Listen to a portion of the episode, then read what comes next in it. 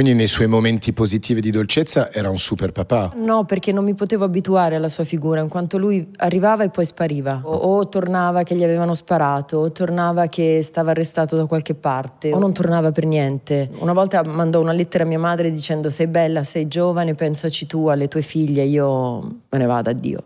Ovviamente dici se ne va per colpa mia, no? Tutti ci mettiamo un po' in discussione mm-hmm. quando qualcuno se ne va, poi soprattutto quando sei piccolo.